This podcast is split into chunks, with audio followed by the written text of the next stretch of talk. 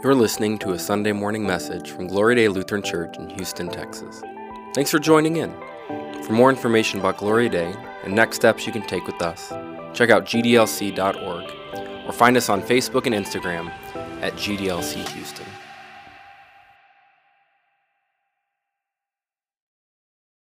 Grace, mercy, and peace be to you from God our Father and from our risen Lord and Savior Jesus the Christ, the newborn King. Amen. Here we are at the end. Not the end of worship, you don't get out just yet. But it's the end of our series through Paul's letter to the Colossians. We're getting close to the end of our Advent season as Christmas is now only a few days away. So, quick reminder to those who haven't finished their Christmas shopping to go ahead and do it now. The end of almost 22 years of ministry for Shirley as she repurposes herself in the kingdom work of our Savior Jesus Christ and continues to love and care and nurture for his flock. And yes, the end of five years of ministry for me, my wife, and our family here at Gloria Dei. The problem is we tend to focus on the end, whether that's where we actually are or not. So when Victoria and I started growing our family with Elijah, and then Charlotte, many people told us to enjoy every minute of it, even the most difficult of days, because they'll be gone before you know it. Well, now, four children later, and many sleepless nights, you know where my mind was focused? On the sleep that I still don't get. I constantly find myself focusing on the end more than the present. My wife even corrected me of this as I talked about sending our children out of the house when they turn 18. Because that's what's going to happen, right? Okay, just give me that hope, please. Even now, there are still days that are tough and difficult, and of course, I find myself longing for those days where our house is clean and quiet and calm. But that's just me focusing on the end and not enjoying the present. To grow the culture of discipleship at Gloria Dei, it was a discipline to focus on the present while trying to keep the end in mind. Victoria and I have always served in our Savior's kingdom with the understanding that we are where we are until God calls us away.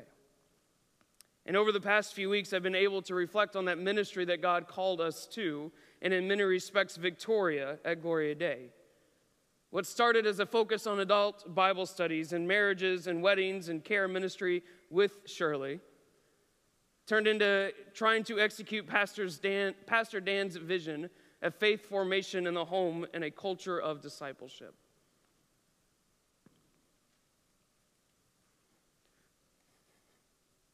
For your support, your encouragement, your prayers, and even more, your engagement in activities that we tried to plan. Gloria Dei, we thank you. Victoria was able to impact women of Gloria Dei, and I was able to impact men of Gloria Dei. And then together, we as the family of God at Gloria Dei have built a culture of intentional discipleship. And now, with the continued leadership of Pastor Dan, your staff, your congregational leadership, and you individually, the culture of discipleship is not going to end because we are following God's call to lead in another part of his kingdom. And, brothers and sisters, if it does fall apart, then it was built on my personality and the personality of my wife, which is the wrong place to start in the first place. This is probably the best point to stop focusing so much on the end because I don't know that we'll make it through the sermon if I do that. So instead, we're going to focus on the present. For the last couple of years, at least, you've heard me talk about the journey of discipleship, the adventure of discipleship. And as with most things I did in ministry, this was intentional. So if you would, grab your Bibles and go with me to the Gospel of Matthew. Because Gloria Dei, the journey of discipleship never ends, it always continues. It may change direction, it may slow down, it may even pause, and sometimes it has to stop. But, brothers and sisters, it never ends. And the journey of discipleship goes to the top of the highest mountains and down to the deepest valleys of life. But as disciples, we keep moving forward because of the promise that our Savior gave to us. that his presence is always with us. That's not determined by the strength of our faith or the success of resisting temptations or even how well we have loved our neighbor. The presence of our Savior is determined by his love for each and every one of us. And so, as my journey of discipleship now leads us to peace and Hurst, one of my encouragements to you is this keep moving in our Savior's presence. As our Savior left his disciples and commissioned them to make disciples and grow his kingdom, he left them with the promise of his presence, even to the ones who are struggling to believe in him. And I know you and I together have gone through this passage many times, and I know that you will continue to go through this passage many times, but go with me to Matthew chapter 28. The end of the Gospel of Matthew, Jesus' last words to his disciples as Matthew records them. Now the 11 disciples went to Galilee to the mountain where Jesus had directed them. If you don't have verse 17 highlighted in your Bible, you need to do it today. And when they saw him, the 11 disciples, when they saw him, they worshiped him, but some of them doubted.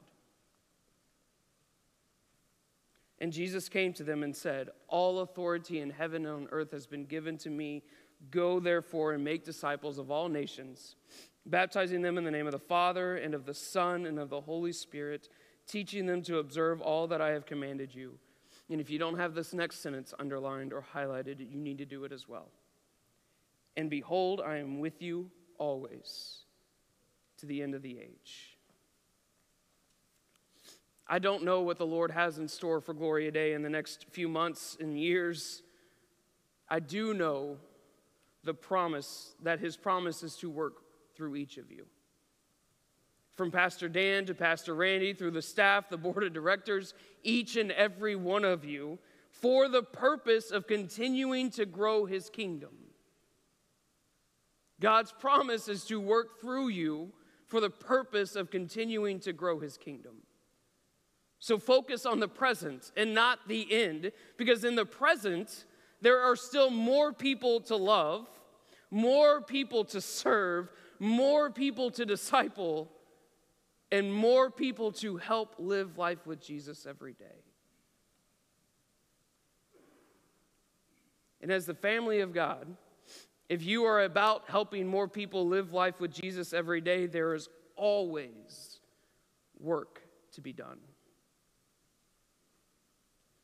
And as we have built together a culture of discipleship, now you have the opportunity to move it forward in the presence of Jesus Christ.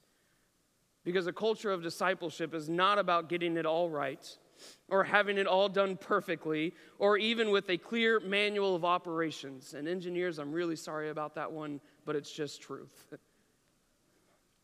the culture of discipleship is actually about reminding each other and those you meet of the love and the presence of our Savior Jesus Christ about his life, death, and resurrection for each and every one of us, so that we too have life and salvation.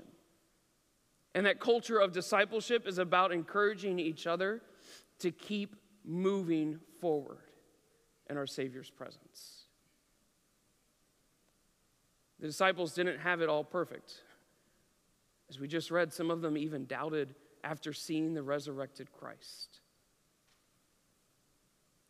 Yet he still sent them to proclaim the good news. My second encouragement to you is this lead the next generation. Lead the next generation. Flip with me to Deuteronomy chapter 6. Because it's not Pastor Dan's or Pastor Randy's or student ministry directors or our children's director's sole responsibility to lead the next generation. Brothers and sisters, it is our responsibility.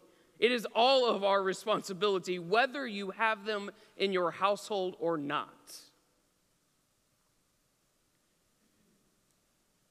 And to that point, that's why we declared together at every baptism that we will gladly accept the responsibility of providing for, encouraging, and modeling a life of discipleship for the person being baptized, from the youngest to the oldest. Because the journey of discipleship should never, ever be done alone. We do it together as the body of Christ by engaging each other in God's word, modeling that life of discipleship for one another, and always challenging each other to grow, to take that next step. So don't grumble about the next generation. Whatever that next generation is for you, be it Gen Xers or millennials or Gen Zers or whatever generation is to follow after them, don't grumble about them, lead them. Get in there with them, walk with them, encourage them. You don't even have to have a ministry program to actually do this. Say hi to them when you see them coming into worship.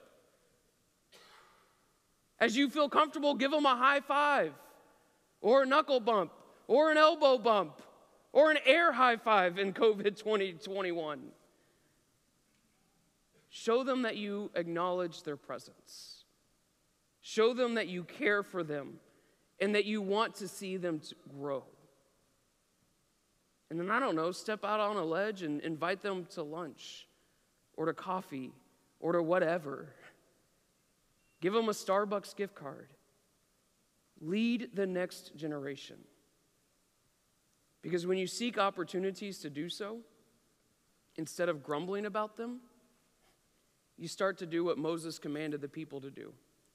Deuteronomy chapter 6, verse 4.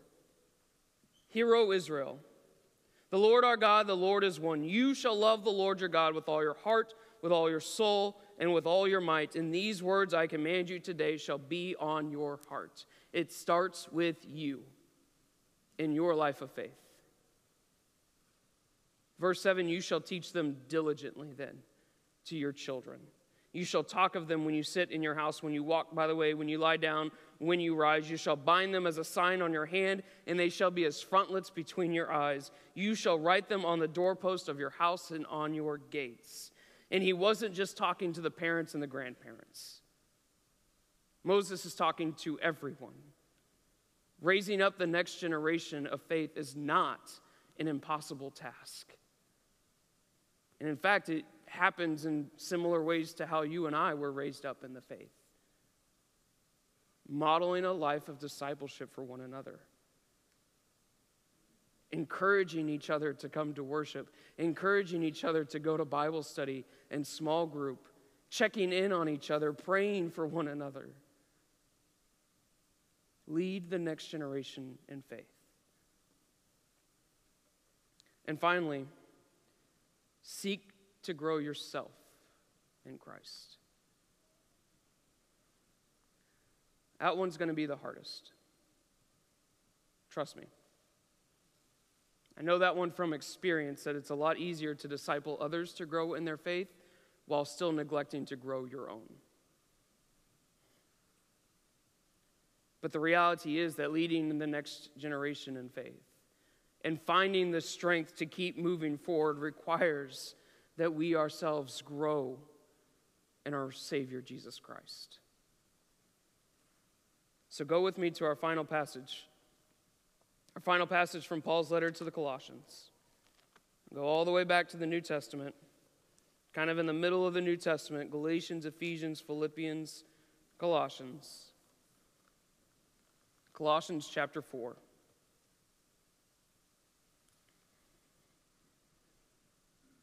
Paul writes in closing Continue steadfastly in prayer, being watchful in it with thanksgiving. And at the same time, pray also for us that God may open to us a door for the word to declare the mystery of Christ, on account of which I am in prison, that I may make it clear which is how I ought to speak. Walk in wisdom towards outsiders, making the best use of the time. Let your speech always be gracious, seasoned with salt, so that you may know how you ought to answer each person. Paul never let his readers focus on the end.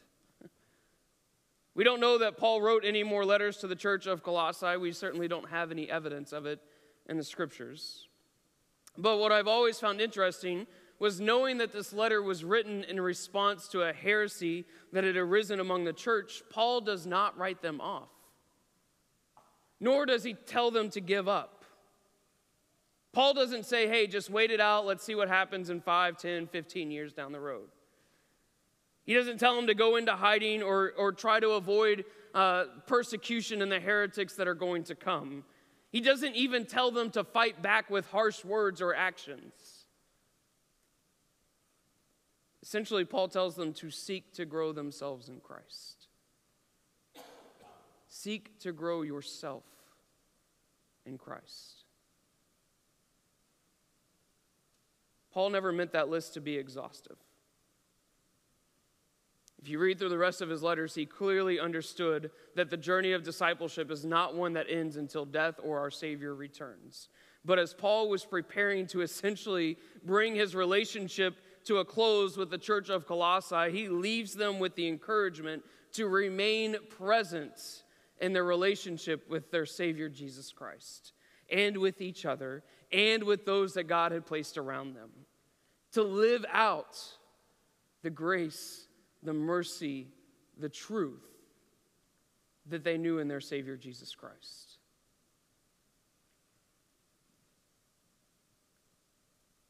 Gloria Dei, I have no doubts that our paths will cross again. So many of you have told me you have family and close friends in the DFW area that I expect my attendance numbers to be out the roof in the next year. But as my ministry does come to a close,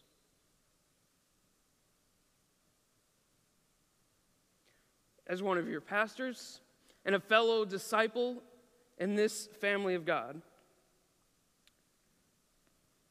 my prayerful challenge to you is this as you seek to grow yourself in Christ. Number one, engage God's word. Because it's full of promise and love and grace and truth. Each and every word is transformative in our hearts and minds as disciples of Jesus. Not because histories and genealogies can bring about redemption, but because every word shows us the incredible love our Savior has for his creation, and that God always kept his promise of a Messiah through each and every circumstance. We know that Messiah is Jesus Christ, the one who died on the cross for you and me. God's word shows us Christ. It shows us the love that God has for each and every one of us, that He died on the cross for us, and every person around us, and every person throughout the world. There are still more people to love. And as we engage God's word, we learn that. But when I say engage God's word, I mean beyond your daily devotion beyond your weekly worship or your weekly Bible study or your bi monthly small group meeting. Engage God's word as you talk with your friends. Bring to mind a verse or passage of scripture that applies. Maybe as you're having that coffee with the generation below you, maybe you can ask, What does this truth change in my life today? Or this week? Or this year? If you're really brave, ask your spouse that question. Apply the truth of God's word in your life throughout your devotion and obedience. That's what it means to engage God's word. Number two, model discipleship for one another. If you learned anything from me, you understand that I don't mean the perfect life of faith. I mean discipleship. Be vulnerable with one another. Admit your failures, your struggles, and your successes. Because the journey of discipleship is actually made of every experience we have, because our Savior is with us in every experience. So, the more we share of God working through every experience, the more we lead the next generation. The more we share with one another, the more we realize that maybe our marriage isn't the only one that struggles, or I'm not the only one who lacks self confidence, or, or struggles with prayer or daily devotion, or, or even loving my children as parents should. That's the vulnerable conversations that get to happen. And as you share and rejoice in your success, then you learn to celebrate with others and to embrace the giftedness and the passions that God has given to you and do so with humility and not in undue pride. You see, God desires to see transformation through our success as much as He works growth through our shortcomings. It's in these conversations that we actually get to model discipleship for one another by helping each other see and remember God's love for us is not based on perfection or behavior or success, but on what He has done for us and our Savior Jesus Christ, who died on the cross, was raised from the dead, and whose birth we again rejoice in this Christmas. And then challenge each other to grow. How it is today in your life is not how it has to be tomorrow. Nor does everything just miraculously change in life. Yes, God can and does still work miracles. However, more often than not, He works transformation. And transformation takes time, it takes experience. And so, challenge each other to grow. Hold each other accountable in love and in truth. Embrace the experiences as they come, each and every one of them. This was Jesus' call to his disciples when he simply said to them, Follow me. He didn't give them the full working manual of everything that was going to happen in their lives over the next three years and even beyond. He simply invited them into a relationship that kept moving forward, each experience building off the other, deepening their understanding, deepening their faith, and deepening their trust in Him. He didn't let them stay where they were. And to be honest, those who tried to follow him and were still complacent and weren't willing to undergo the process of transformation, well, those are the ones that we use in sermons and Bible studies.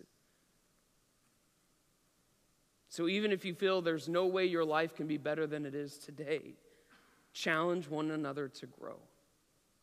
You never know what our Savior will make known to you as you engage His Word and you model that discipleship for one another.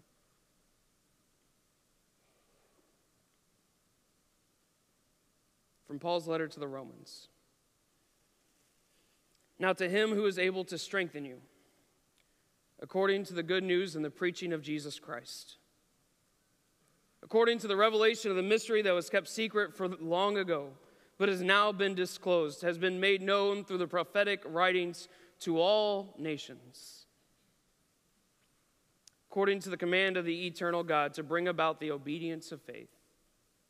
To the only wise God be glory forevermore through our Savior Jesus Christ. Amen. Thanks for joining us. We hope God used this time to turn your heart more towards Him. Be sure to check out Gloria Dei online at gdlc.org for next steps you can take.